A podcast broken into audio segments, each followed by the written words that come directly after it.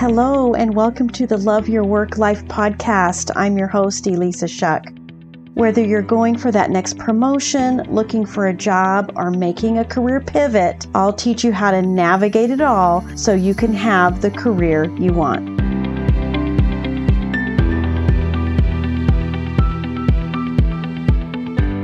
This is the Love Your Work Life podcast, episode 4.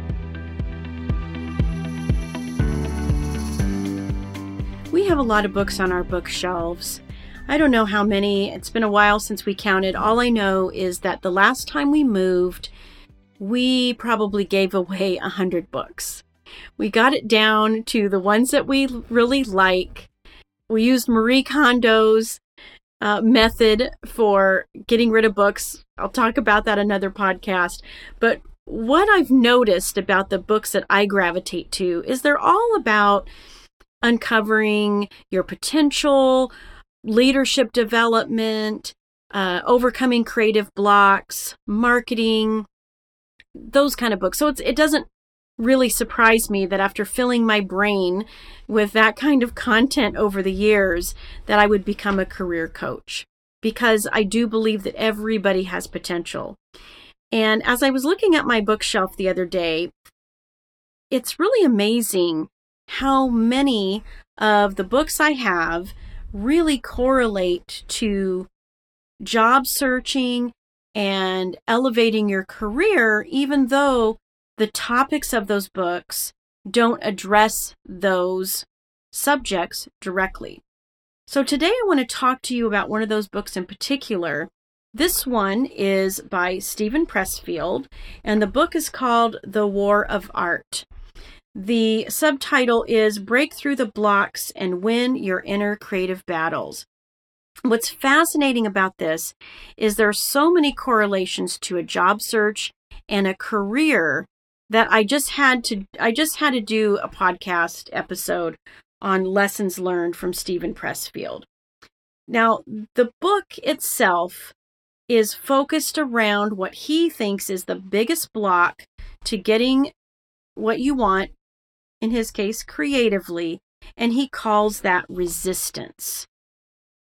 In his words, resistance shows up to prevent us from getting into our higher nature and instead keeps us focused in our lower nature. Anything that we do that requires our higher nature, that requires higher levels of critical thinking, resistance will show up to prevent that. And we know this about ourselves because our brains are wired for protection, for fight or flight, for protecting us from danger, for categorizing things because that's what helps us feel like we belong and we're safe. All of those interesting things that our brain serves up for us. So if you think about it, it doesn't just show up because you want to write that great novel or you want to paint the painting, get those watercolors out. Whatever those creative things are, resistance definitely shows up for those. But I really believe that resistance is super clever in showing up when we are in a job search or we have a vision for how we could elevate our career. Now, he says this Resistance cannot be seen, touched, heard, or smelled, but it can be felt. If we start to think of a stretching into a job that asks a little more from us, or a pivot because we just don't feel like we fit in the role that we're in or in the company that we're in, as soon as we start to, to think about that, resistance oftentimes shows up. And it's super duper clever too because resistance will be that someday kind of thing. He defines it in procrastination as you never tell yourself, I'm never going to look for a job. You find yourself in that situation. You never tell yourself, I'm never going to go for that promotion. Instead, we say, I'm going to write my symphony. I'm just going to start tomorrow. Have you ever said, Oh, I'm going to look for that new job. I'm just going to look tomorrow. Have you ever said, I'm going to pivot one day? One day I'm going to get that promotion. That one day, someday thought is resistance' clever way of keeping you right where you are. And what's really kind of crazy is even hope. I hope someday I get a new job. You know, Vince Lombardi said hope is not a strategy. So, what I want to offer you is if you're stuck in hope, then you might actually be stuck in resistance. Question that. Where is that coming from? It also shows up in ways that seem really reasonable. You have other things to do. That to do list is calling. The cupboard needs to be reorganized. The new home office needs to be set up.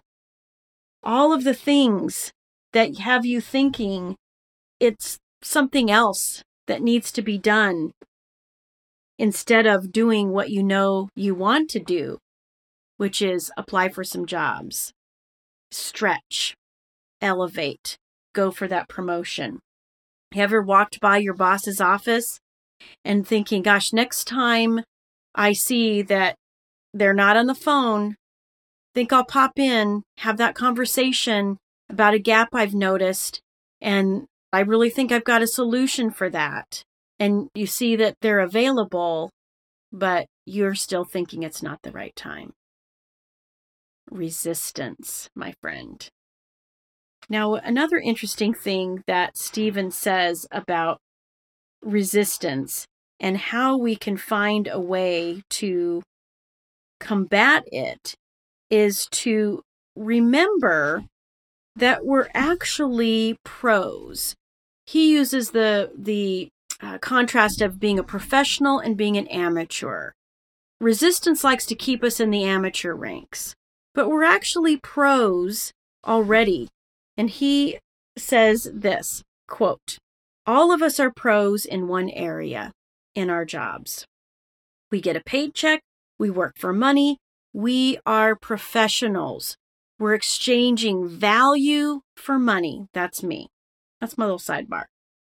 Now back to Steven. Are there principles we can take from what we're already successfully doing in our workday life and apply to these other aspirations? What exactly are the qualities that define us as professionals?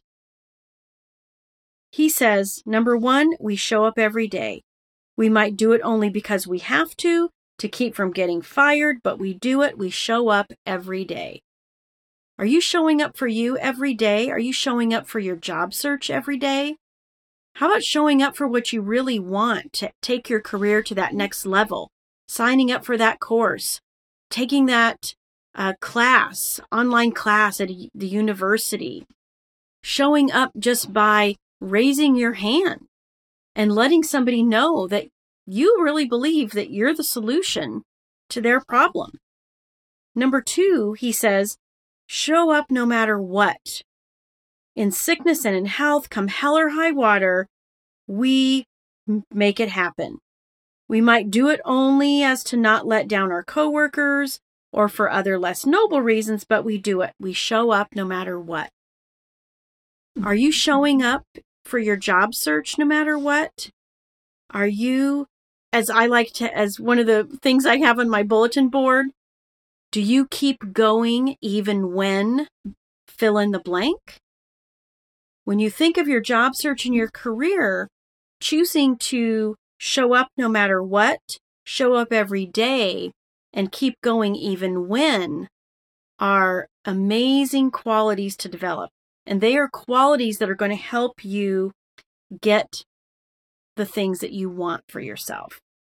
He also calls out that we stay on the job all day. Our minds may wander, but our bodies remain at the wheel. We pick up the phone when it rings. We assist a customer when they need our help. We don't go home until the whistle blows.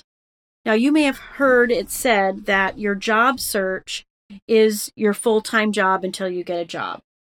And I, I don't disagree with that in principle.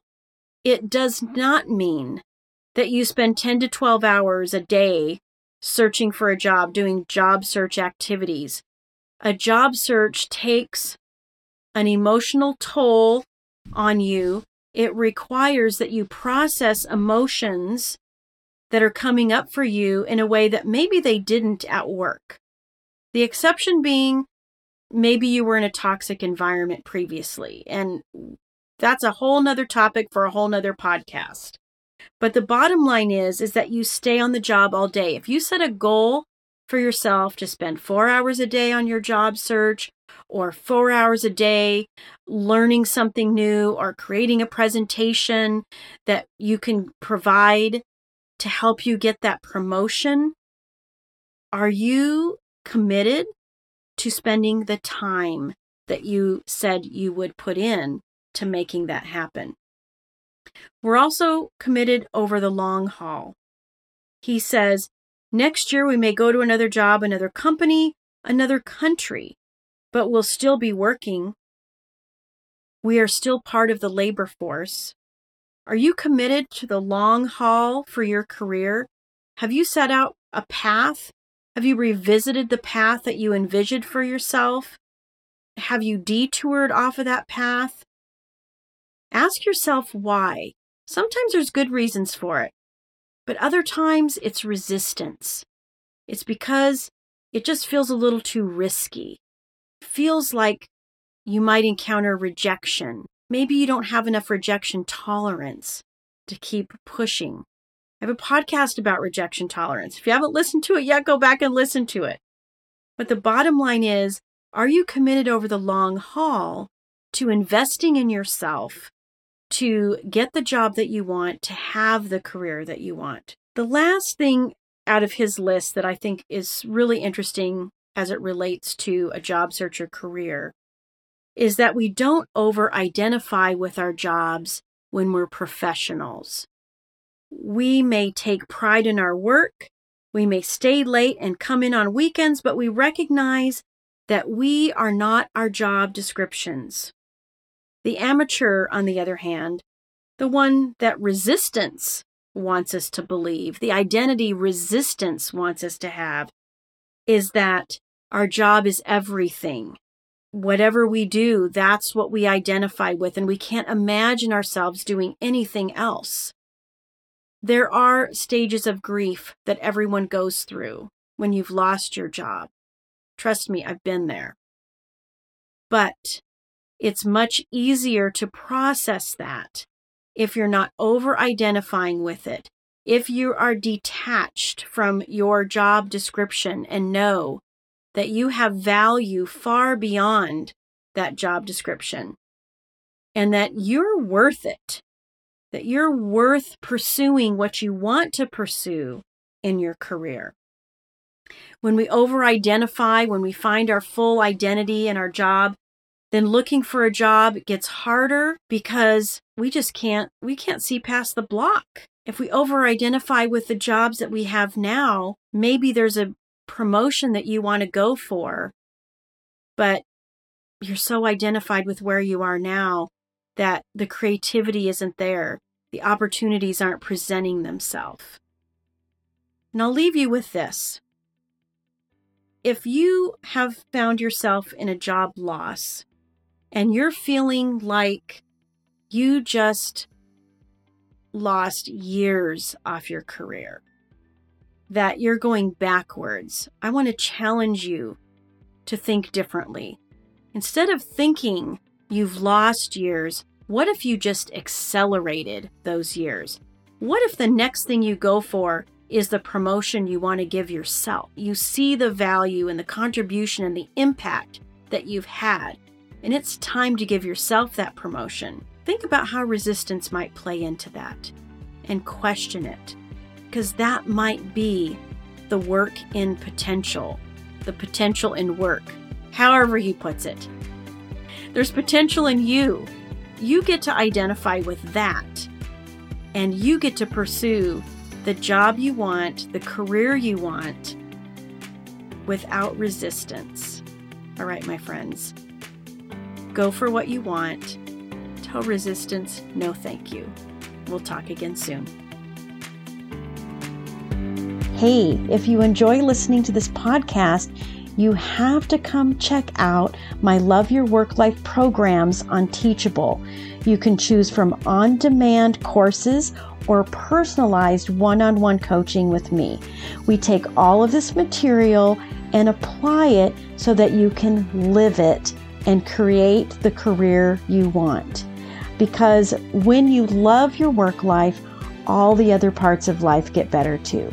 So go to Love Your Work Life Teachable as search terms or love your work life.teachable.com. I will see you there.